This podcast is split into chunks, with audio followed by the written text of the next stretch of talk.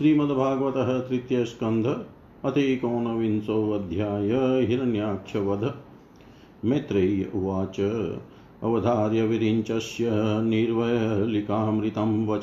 प्रहस्य प्रेमगर्भेण तदपाङ्गेन सोग्रही ततः सपत्नं मुखतश्चरन्तमकुतो भयं जगानोत्पत्य गदया नावसुरमक्षज साहता तेन गदया विहता भगवत्करात् विघूर्णितापतद्रेजै तदद्भूतमिवाभवत्। स तदा लब्धतीर्थोऽपि न बबाधे निरायुधं मानयन् स मृधे धर्मं विश्वक्षेणं प्रकोपयन्। गदायाम त्वविद्धायां हाहाकारे विनिर्गते मानयामाश तद्धर्मं सुनाभं चास्मरद्विभु।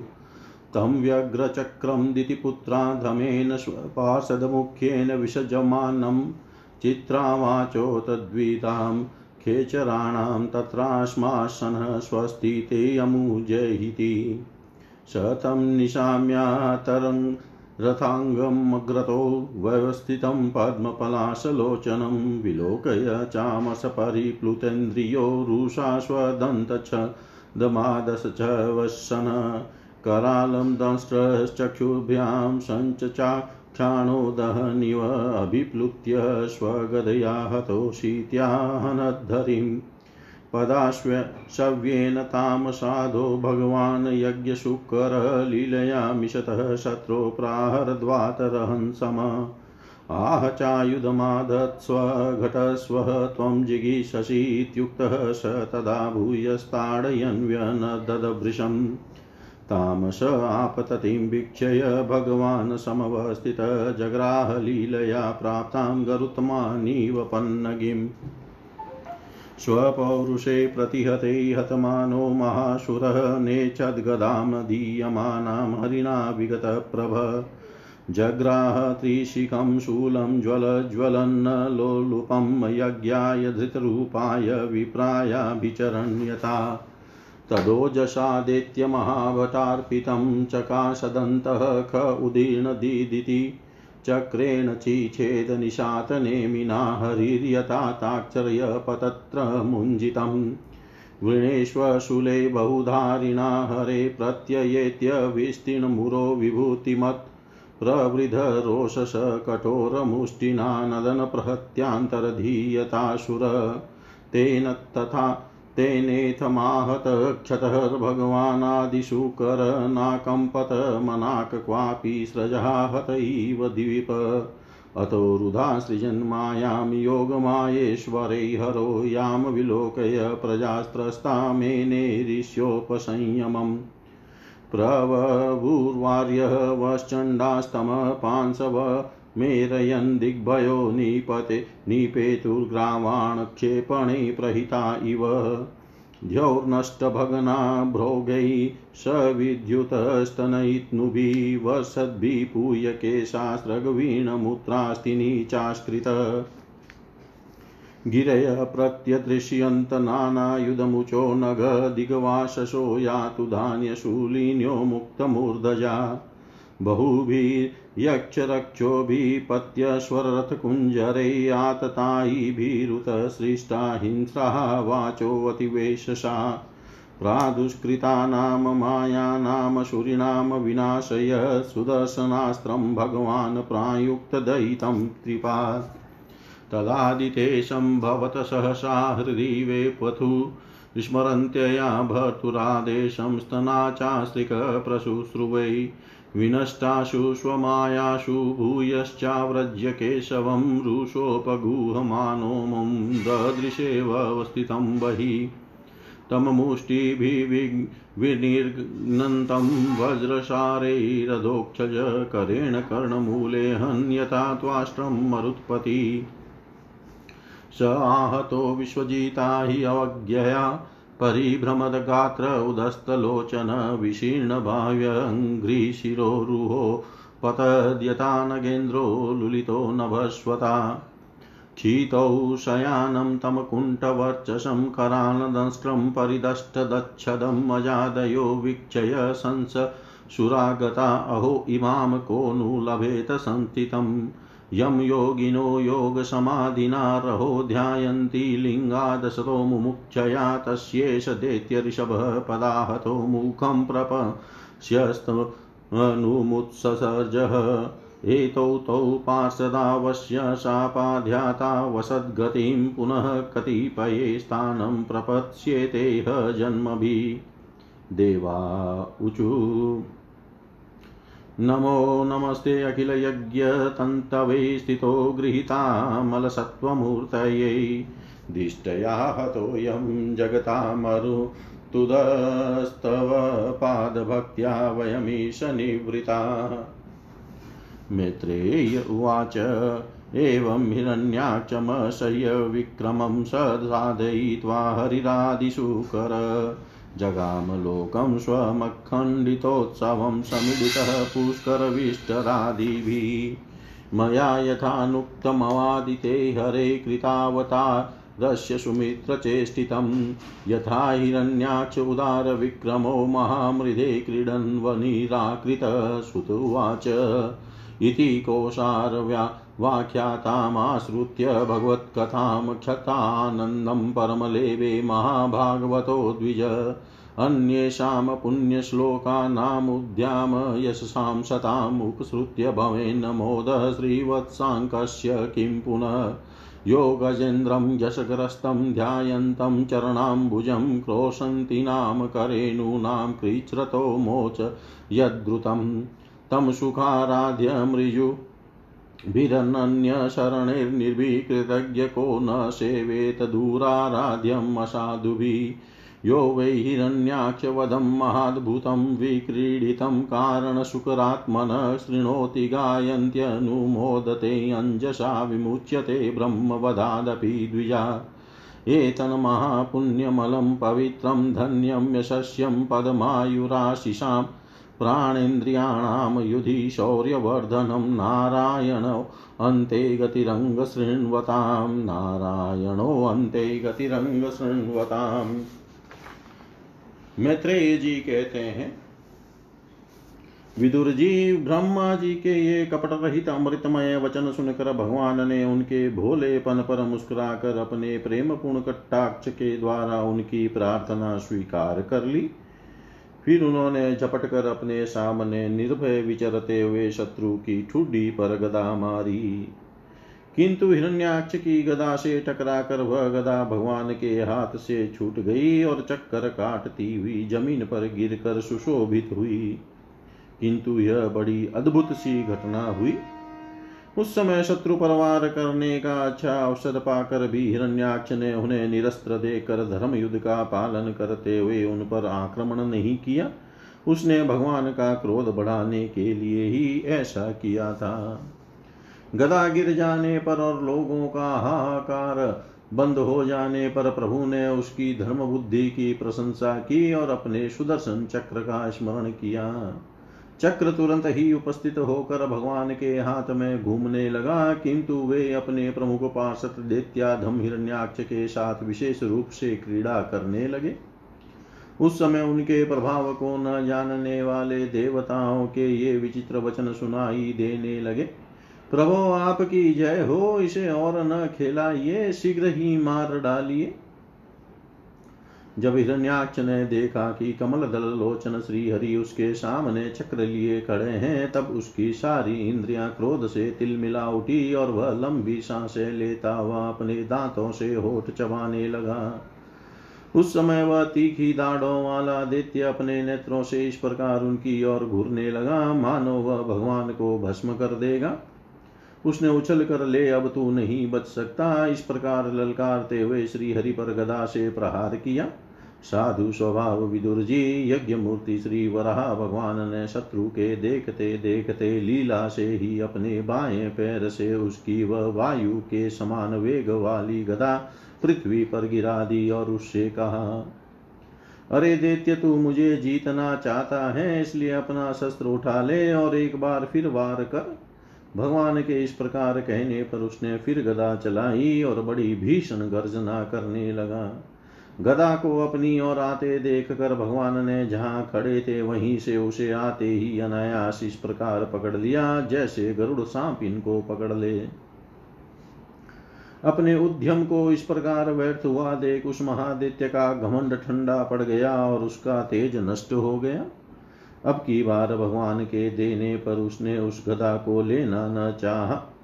किंतु जिस प्रकार कोई ब्राह्मण के ऊपर निष्फल विचार मारण आदि प्रयोग करे, मूठ आदि चलाए, वैसे ही उसने श्री यज्ञ पुरुष पर प्रहार करने के लिए एक प्रज्वलित अग्नि के समान लप लपाता हुआ त्रिशूल लिया। महाबली हिरण्याक्ष का अत्यंत वेग से छोड़ा हुआ वह तेजस्वी त्रिशूल आकाश में बड़ी तेज़ी से चमकने लगा। तब भगवान ने उसे अपनी तीखी धार वाले चक्र से इस प्रकार काट डाला, जैसे इंद्र ने गरुड़ जी के छोड़े हुए तेजस्वी पंख को काट डाला था। भगवान के चक्र से, अपने त्रिशूल के बहुत से टुकड़े हुए देख कर उससे बड़ा, उसे बड़ा क्रोध हुआ। उसके, उसने पास आकर उनके विशाल वक्ष स्थल पर श्री, जिस पर श्री वत्स का छिन्न सुशोभित है, कसकर घुसा मारा और फिर बड़े ज़ोर से गरज कर अंतर्धान हो गया। विदुर जी जैसे हाथी पर पुष्पमाला की चोट का कोई असर नहीं होता। उसी प्रकार उसके इस प्रकार घूसा मारने से भगवान आदि वराह तनिक भी टस से मस नहीं हुए। तब वह महामायावी दैत्य मायापति श्री हरि पर अनेक प्रकार की मायाओं का प्रयोग करने लगा, जिन्हें देख कर सभी प्रजा बहुत डर गई और समझने लगे कि अब संसार का प्रलय होने वाला है। बड़ी प्रचंड आंधी चलने लगी, जिसके कारण धूल से सब और अंधकार छा गया। सब और से पत्थरों की वर्षा होने लगी। जो ऐसे जान पड़ते थे, मानो किसी क्षेपण यंत्र गुलेल से फेंके जा रहे हो। बिजली की चमचमाहट और कड़क के साथ बादलों के घिर आने से आकाश में सूर्य चंद्र आदि ग्रह छिप गए, तथा उनसे निरंतर पीब केश रुधिर विष्टा मूत्र और हड्डियों की वर्षा होने लगी। विदुर जी ऐसे ऐसे पहाड़ दिखाई देने लगे, जो तरह तरह के अस्त्र शस्त्र बरसा रहे थे। हाथ में त्रिशूल लिए, बाल खोले, नंगी राक्षसियाँ दिखने लगी। बहुत से पैदल घुड़सवार रथी और हाथियों पर चढ़े सैनिकों के साथ आतताई यक्ष राक्षसों को का मारो मारो, काटो काटो, ऐसा अत्यंत क्रूर और हिंसा, महल, कोलाहल सुनाई देने लगा। इस प्रकार प्रकट हुए उस आसुरी माया जाल का नाश करने के लिए यज्ञ मूर्ति भगवान वराह ने अपना प्रिय सुदर्शन चक्र छोड़ा। उस समय अपने पति का कथन स्मरण हो आने से दिति का हृदय सहसा काँप उठा और उसके स्तनों से रक्त बहने लगा। अपना माया जाल नष्ट हो जाने पर वह दैत्य फिर भगवान के पास आया। उसने उन्हें क्रोध से दबाकर चूर चूर करने की इच्छाओं से भुजाओं में भर लिया, किंतु देखा कि वे तो बाहर ही खड़े हैं। अब वह भगवान को वज्र के समान कठोर मुक्कों से मारने लगा। तब इंद्र ने जैसे वृत्रासुर पर प्रहार किया था, उसी प्रकार भगवान ने उसकी कनपट्टी पर एक तमाचा मारा। विश्व विजयी भगवान ने यद्यपि बड़ी उपेक्षा से तमाचा मारा था तो भी उसकी चोट से हिरण्याक्ष का शरीर घूमने लगा, उसके नेत्र बाहर निकल आए, तथा हाथ, पैर और बाल छिन्न भिन्न हो गए, और वह निष्प्राण होकर आंधी से उखड़े हुए विशाल वृक्ष के समान पृथ्वी पर गिर पड़ा। हिरण्याक्ष का तेज अब भी मलिन नहीं हुआ था। उस कराल धाड़ों वाले दित्य को दांतों से होठ चबाते पृथ्वी पर पड़ा देख, वहाँ युद्ध देखने के लिए आए वे ब्रह्मादि देवता उसकी प्रशंसा करने लगे कि, अहो, ऐसी अलभ्य मृत्यु किसको मिल सकती है? अपनी मिथ्या उपाधि से छूटने के लिए जिनका योगी जन समाधि योग के द्वारा एकांत में ध्यान करते हैं, उन्हीं के चरण प्रहार से उनका मुख देखते देखते इस दैत्य राज ने अपना शरीर त्यागा। ये हिरण्याक्ष और हिरण्यकशिपु भगवान के ही पार्षद हैं। इन्हें साप वश यह अधोगति प्राप्त हुई है। अब कुछ जन्मों में ये फिर अपने स्थान पर पहुँच जाएँगे। देवता लोग कहने लगे, प्रभु, आपको बारंबार नमस्कार है। आप संपूर्ण यज्ञों का विस्तार करने वाले हैं तथा संसार की स्थिति के लिए शुद्ध सत्व में मंगल विग्रह प्रकट करते हैं। बड़े आनंद की बात है कि संसार को कष्ट देने वाला यह दुष्ट दैत्य मारा गया। अब आपके चरणों की भक्ति के प्रभाव से हमें भी सुख शांति मिल गई। मैत्रेय जी कहते हैं विदुर जी इस प्रकार महापराक्रमी हिरण्याक्ष का वध करके भगवान आदि वराह अपने अखंड आनंदमय धाम को पधार गए। उस समय ब्रह्मादि देवता उनकी स्तुति कर रहे थे। भगवान अवतार लेकर जैसी लीलाएँ करते हैं और जिस प्रकार उन्होंने भीषण संग्राम में खिलौने की भांति महापराक्रमी हिरण्याक्ष का वध कर डाला मित्र विदुर जी वह सब चरित जैसा मैंने गुरु मुख से सुना था, तुम्हें सुना दिया। सूत जी कहते हैं, सौनक जी, मैत्रेयी जी के मुख से भगवान की यह कथा सुनकर परम भागवत विदुर जी को बड़ा आनंद हुआ। जब अन्य पवित्र कीर्ति और परम यशस्वी महापुरुषों का चरित्र सुनने से ही बड़ा आनंद होता है, तब श्री वत्सधारी भगवान की ललित नाम लीलाओं की तो बात ही क्या है?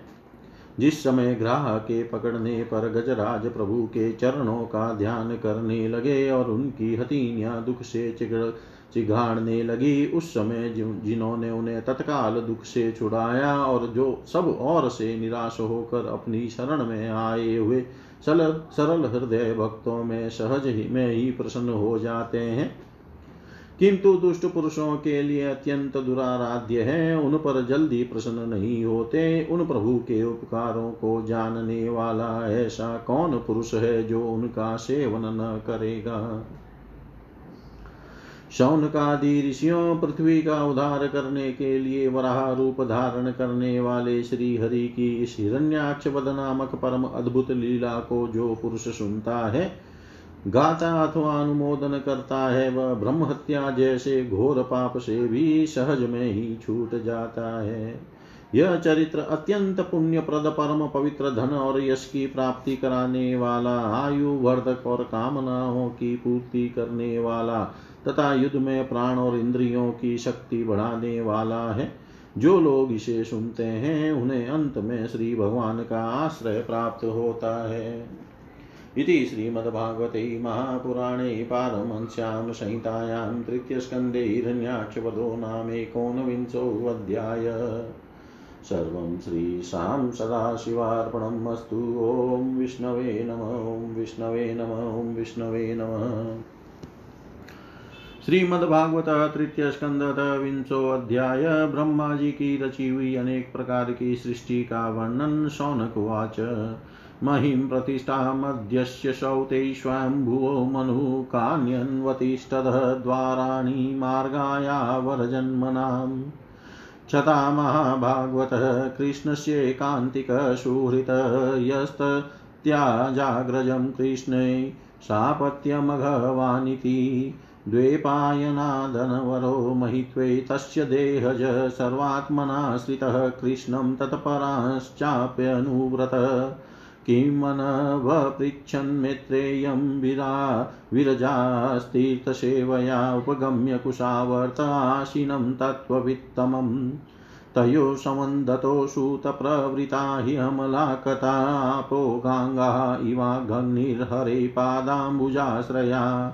तान् कीर्तय भद्रं ते कीर्तन्योदारकर्मण रसज्ञः को न को नु तृप्येत हरिलीलामृतं पिबन्। एवमुग्रस्रवा पृष्ठऋषिभिर्नेमिषायने भगवत्यर्पिताध्यात्मस्थानाः श्रूयतामिति। श्रुत्वाच हरे धृतक्रोडतनोष्वमायया निशम्य घोरुद्धरणं रसातलात्। लीलां हिरण्याक्षमवज्ञया हतं सञ्जातहर्षो मुनिमाह भारत। विदुर्वाच प्रजापतिपतिः सृष्ट्वा प्रजाशर्के प्रजापतिं किमारभत मे भ्रमणः प्रब्रूयं व्यक्तमार्गवीत्। ये मरीच्यादयो विप्रायस्तु स्वायम्भुवो मनुते वै भ्रमण आदेशात् कथमेतद्भावयन् सद्वित्या किं सृजन स्वतन्त्रा उत कर्मसु आहोस्त्वितसहता सर्व इदं स्म समकल्पयन्। मैत्रेयी उवाच। देवेन दुर्वितर्क्येन परेणा निमेषेण च जातक्षोभा। भाद भगवतो महानासीत् गुणत्रयात् रजप्रधाना महत स्त्रीलिङ्गो देवचोदितात् जातः ससर्जभूतादिर्वि वियदादीनि पञ्चश तानि चेकेकश सृष्टुमसमर्थानि भौतिकं सहत्य देवयोगेन हेममण्डं वा सृजन् सोऽसहिष्टाब्धिसलिलेयन् आण्डकोशो निरात्मकः साग्रं वै वशशास्त्रं मनोवात्सितमीश्वर तस्य नाभेर्भूतपद्मः सहस्राकोरुदीदिति सर्वजीवनिकायोको यत्र स्वयं भूतस्वरान् सोऽनुविष्टो भगवताय शेते सलिलाशये लोकसंस्थां यथा पूर्वं निर्ममे संस्थया स्वया ससर्जछायया विद्यां पञ्चपर्वाणमग्रतः तामिश्रमन्दतामिश्रं तमो मोहो महातम। विसर्जात्मनः कायं नाभिनन्दस्तमोमयं जगृह्युर्यः क्षरक्षांसि रात्रिं क्षुत्रित रात्रिं क्षुत्रितः समुद्भवां। क्षुत्रिडभ्यामुपसृष्टास्ते तं जग्मु मद्भिदुद्रुवु माँ रक्षत्येनं जक्षध्वमित्युचुक्षुत्रिदर्डिता देवस्थानाः संविघ्नो माँ जक्षत रक्षत, अहो मे यक्षरञ्चांसि प्रजा यूयं बभूवित।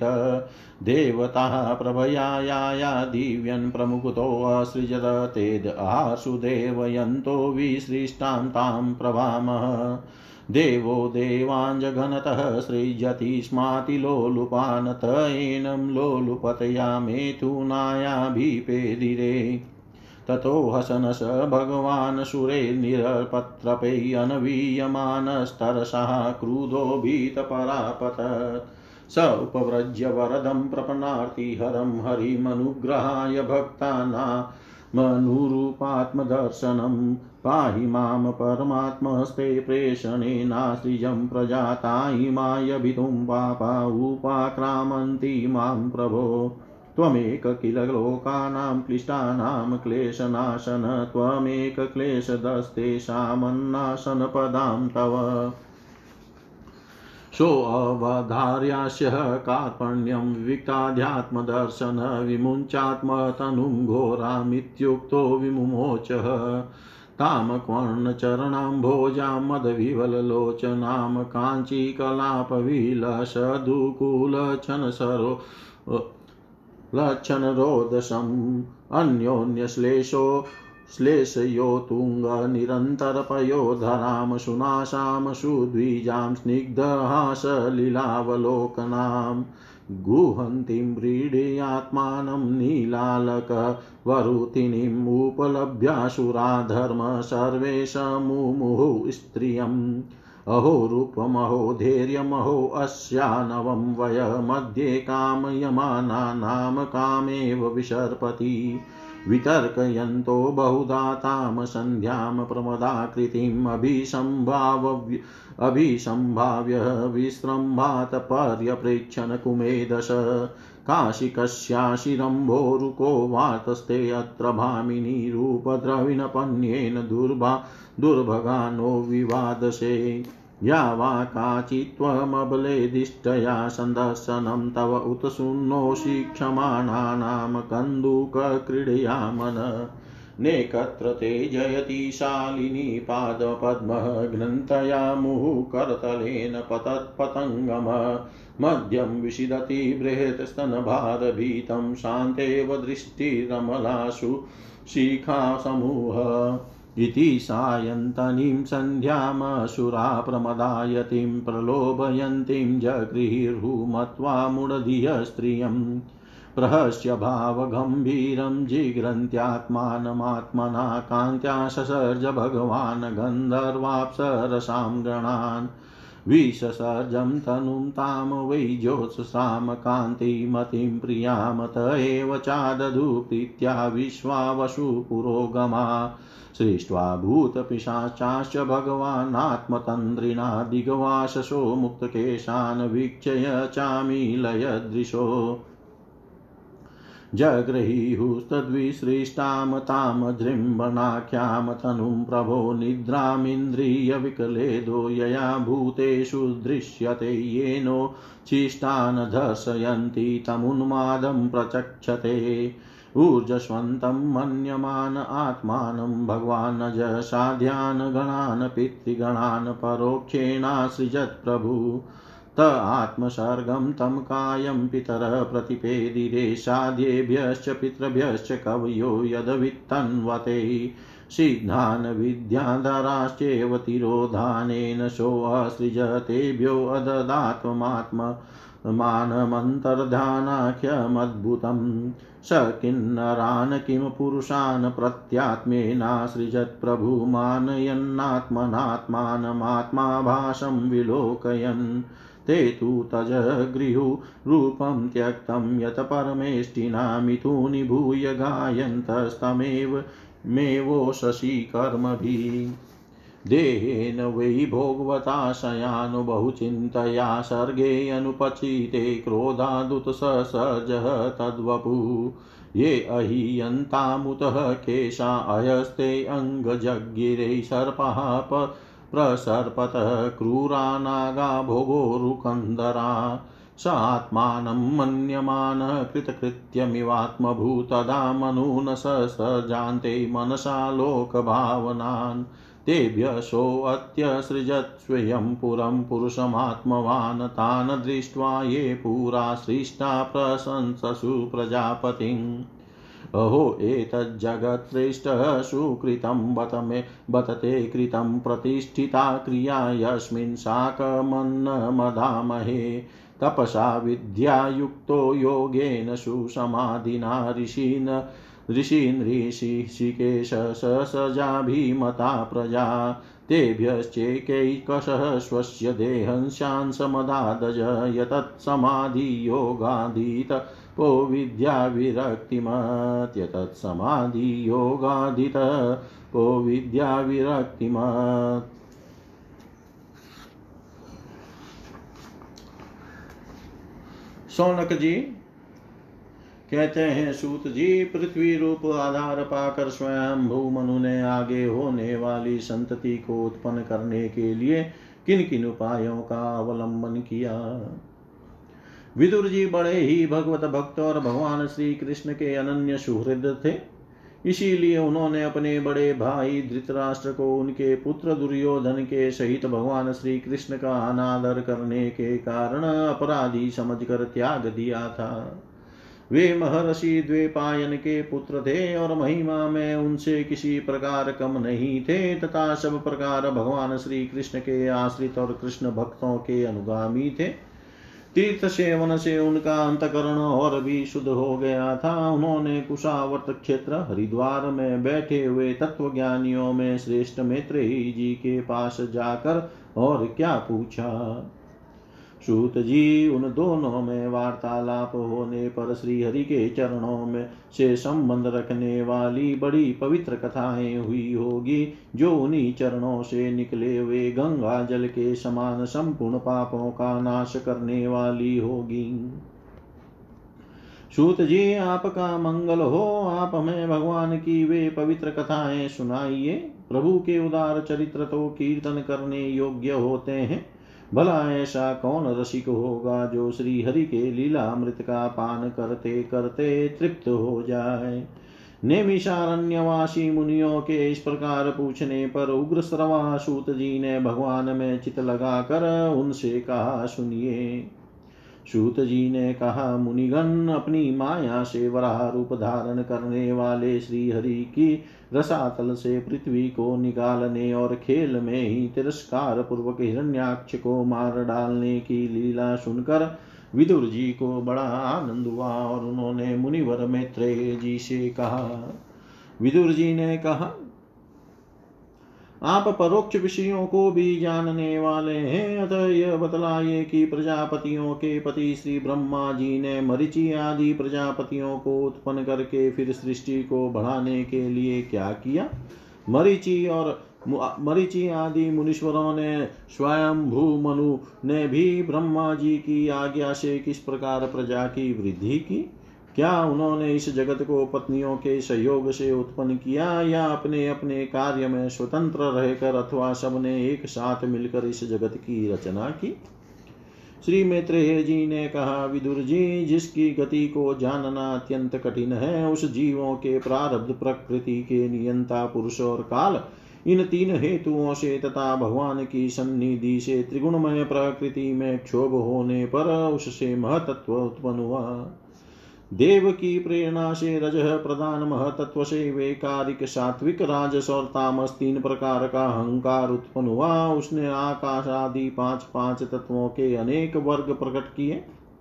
वे सब अलग अलग रहकर भूतों के कार्य रूप ब्रह्मांड की रचना नहीं कर सकते थे, इसलिए उन्होंने भगवान की शक्ति से परस्पर संगठित होकर एक स्वर्ण वर्ण अंड की रचना की।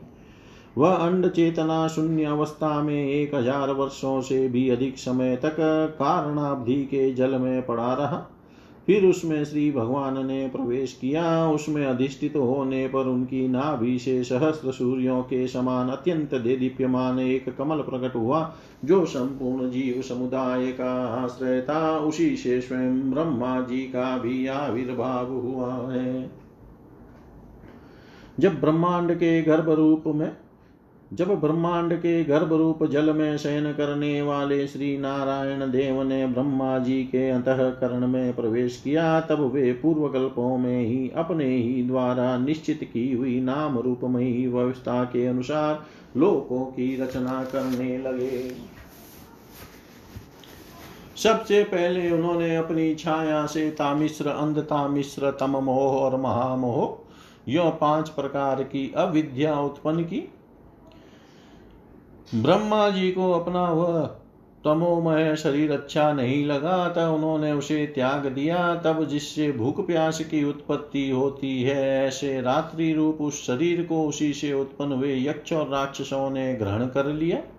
उस समय भूख प्यास से अभिभूत होकर वे ब्रह्मा जी को खाने को दौड़ पड़े और कहने लगे, इसे खा जाओ, इसकी रक्षा मत करो। क्योंकि वे भूख प्यास से व्याकुल हो रहे थे, ब्रह्मा जी ने घबरा कर उनसे कहा, अरे यक्ष राक्षसों तुम मेरी संतान हो, इसलिए मुझे भक्षण मत करो, मेरी रक्षा करो। उनमें से जिन्होंने कहा, खा जाओ, वे यक्ष हुए और जिन्होंने कहा, रक्षा मत करो, वे राक्षस कहलाए। फिर ब्रह्मा जी ने सात्विक प्रभा से दीप्यमान होकर मुख्य मुख्य देवताओं की रचना की उन्होंने क्रीड़ा करते हुए ब्रह्मा जी के त्यागने पर उनका वह दिन रूप प्रकाशमय शरीर ग्रहण कर लिया। इसके पश्चात ब्रह्मा जी ने अपने जगन देश से कामाशक्त असुरों को उत्पन्न किया। वे अत्यंत काम लोलुप होने के कारण उत्पन्न होते ही मैथुन के लिए ब्रह्मा जी की ओर चले। यह देख कर पहले तो वे हंसे, किंतु फिर उन निर्लज असुरों को अपने पीछे लगा देख भयभीत और क्रोधित होकर बड़े ज़ोर से भागे। तब उन्होंने भक्तों पर कृपा करने के लिए उनकी भावना के अनुसार दर्शन देने वाले शरणागत वत्सल वरदायक श्री हरि के पास जाकर कहा, परमात्मन, मेरी रक्षा कीजिए, मैंने तो आपकी यही आज्ञा से प्रजा उत्पन्न की थी। किंतु यह तो पाप में प्रवृत्त होकर मुझको ही तंग करने चली है। नाथ एकमात्र आप ही दुखी जीवों का दुख दूर करने वाले हैं और जो आपकी चरण शरण में नहीं आते, उन्हें दुख देने वाले भी एकमात्र आप ही हैं। प्रभु तो प्रत्यक्ष वत सबके हृदय की प्रभु तो प्रत्यक्ष वत सबके हृदय की की जानने वाले हैं। उन्होंने ब्रह्मा जी की आतुरता देख कर कहा, तुम अपने इस कमल काम, कलुषित शरीर को त्याग दो। भगवान के यो कहते ही उन्होंने वह शरीर भी छोड़ दिया। ब्रह्मा जी का छोड़ा हुआ वह शरीर एक सुंदरी स्त्री संध्या देवी के रूप में परिणत हो गया। उसके चरण कमलों के पाय जेब झंकृत हो रहे थे। उसकी आँखें मतवाली हो रही थी और कमर कर धनी की लड़ों से सुशोभित सजीली साड़ी से ढकी हुई थी। उसके उभरे हुए स्तन इस प्रकार एक दूसरे से सटे हुए थे कि उनके बीच में कोई अंतर ही नहीं रह गया था। उसकी नासिका और दंतावली बड़ी ही सुघड़ थी, तथा वह मधुर मधुर मुस्कुराती हुई असुरों की और हाव भाव पूर्ण दृष्टि से देख रही थी। वह नीली नीली अलकावली से सुशोभित सुकुमारी मानो लज्जा के मारे अपने अंचल में ही सिमिटी जाती थी। विदुर जी, उस सुंदरी को देख कर सबके सब असुर मोहित हो गए। हो इसका कैसा विचित्र रूप, कैसा अलौकिक धैर्य और कैसी नई अवस्था है। देखो हम काम पीड़ितों के बीच में यह कैसी बेपरवासी विचर रही है। इस प्रकार उनको बुद्धि देत्यो ने स्त्री रूपिणी संध्या के विषय में तरह तरह के तर्क वितर्क करके फिर उसका बहुत आदर करते हुए प्रेम पूर्वक पूछा, सुंदरी, तुम कौन हो और किसकी पुत्री हो? भामिनी, यहाँ तुम्हारे आने का क्या प्रयोजन है? तुम अपने अनुप रूप का यह बेमोल सौदा दिखाकर हम अभागों को क्यों तरसा रही हो? अबले तुम कोई भी क्यों न हो, हमें तुम्हारा दर्शन हुआ, यह बड़े सौभाग्य की बात है। तुम अपनी गेंद उछाल उछाल कर तो हम दर्शकों को के मन के मन को मथे डालती हो। सुंदरी जब तुम उछलती हुई गेंद पर अपनी हथेली की थपकी मारती हो, तब तुम्हारा चरण कमल एक जगह नहीं ठहरता। तुम्हारा कटी प्रदेश स्थूल स्तनों के भार से थक सा जाता है और तुम्हारी निर्मल दृष्टि से भी थकावट झलकने लगती है। अहो, तुम्हारा केश पाश कैसा सुंदर है। इस प्रकार स्त्री रूप से प्रकट हुई उस सायकालीन संध्या ने उन्हें अत्यंत काम कामाशक्त कर दिया और उन मूढ़ों ने उसे कोई रमणी रत्न समझकर ग्रहण कर लिया। तदनंतर ब्रह्मा जी ने गंभीर भाव से हंसकर अपनी कांतिमयी मूर्ति से, जो अपने सौंदर्य का मानो आप ही आस्वादन करती थी, गंधर्व और अप्सराओं को उत्पन्न किया। उन्होंने ज्योत्सना चंद्रिका रूप अपने उस कांतिमय प्रिय शरीर को त्याग दिया। उसी को विश्वावसु आदि गंधर्वों ने प्रसन्नता पूर्वक ग्रहण किया। इसके पश्चात भगवान ब्रह्मा ने अपनी तंद्रा से भूत पिशाच उत्पन्न किए। उन्हें दिगंबर, वस्त्रहीन और बाल बिखेरे देख उन्होंने आँखें मूंद ली। ब्रह्मा जी के त्यागे हुए उस जम्बाई रूप शरीर को भूत पिशाचों ने ग्रहण किया। इसी को निद्रा भी कहते हैं, जिससे जीवों की इंद्रियों में शिथिलता आती देखी जाती है। यदि कोई मनुष्य झूठे मुँह सो जाता है तो उस पर भूत पिशाच आदि आक्रमण करते हैं, उसी को उन्माद कहते हैं। फिर भगवान ब्रह्मा ने भावना की कि मैं तेजोमय हूँ और अपने अदृश्य रूप से साध्यगण एवं पितृगण को उत्पन्न किया। पितरों ने अपनी उत्पत्ति के स्थान उस अदृश्य शरीर को ग्रहण कर लिया। इसी को लक्ष्य में रखकर पंडित जन श्राद्धादि के द्वारा पितर और साध्य गणों को क्रमशः कव्य पिंड और हव्य अर्पण करते हैं। अपनी तिरोधान शक्ति से ब्रह्मा जी ने सिद्ध और विद्याधरों की सृष्टि की और उन्हें अपना वह अंतर ध्यान नामक अद्भुत शरीर दिया। एक बार ब्रह्मा जी ने अपना प्रतिबिंब देखा, तब अपने को बहुत सुंदर मानकर उस प्रतिबिंब से किन्नर और किम पुरुष उत्पन्न किए। उन्होंने ब्रह्मा जी के त्याग देने पर उनका वह प्रतिबिंब शरीर ग्रहण किया। इसीलिए ये सब उस काल में अपनी पत्नियों के साथ मिलकर ब्रह्मा जी के गुण कर्मादि का गान किया करते हैं। एक बार ब्रह्मा जी सृष्टि की वृद्धि न होने के कारण बहुत चिंतित होकर हाथ पैर आदि अवयवों को फैलाकर लेट गए और फिर क्रोधवश उस भोगमय शरीर को त्याग दिया। उससे जो बाल झड़कर गिरे, वे अही हुए तथा उसके हाथ पैर सिकड़ सिकोड़ कर चलने से क्रूर स्वभाव सर्प और नाग हुए, जिनका शरीर फण रूप से कंधे के पास बहुत फैला होता है। एक बार ब्रह्मा जी ने अपने को कृतकृत्य सा अनुभव किया। उस समय अंत में उन्होंने अपने मन से मनुओं की सृष्टि की। ये सब प्रजा की वृद्धि करने वाले हैं। मनस्वी ब्रह्मा जी ने उनके लिए अपना पुरुषाकार शरीर त्याग दिया। मनुओं को देख कर उनसे पहले उत्पन्न हुए देवता गंधर्वादी ब्रह्मा जी की स्तुति करने लगे। वे बोले, विश्वकर्ता ब्रह्मा जी, आपकी यह मनुओं की सृष्टि बड़ी ही सुंदर है। इसमें अग्निहोत्र आदि सभी कम, कर्म प्रतिष्ठित है। इसकी सहायता से हम भी अपना अन्न हवीर भाग ग्रहण कर सकेंगे। फिर आदि ऋषि ब्रह्मा जी ने इंद्रिय संयम पूर्वक तप विद्या योग और समाधि से उत्पन्न हो अपनी प्रिय संतान ऋषि गण की रचना की और उनमें से प्रत्येक को अपने समाधि योग, ऐश्वर्य, तप विद्या और वैराग्यमय शरीर का अंश दिया। इति श्रीमद्भागवते महापुराणे पारमंस्यां संहितायां तृतीयस्कन्धे विंशोऽध्यायः। सर्वं श्रीशां सदाशिवार्पणम् ॐ विष्णवे नमः ॐ विष्णवे नमः ॐ विष्णवे नमः।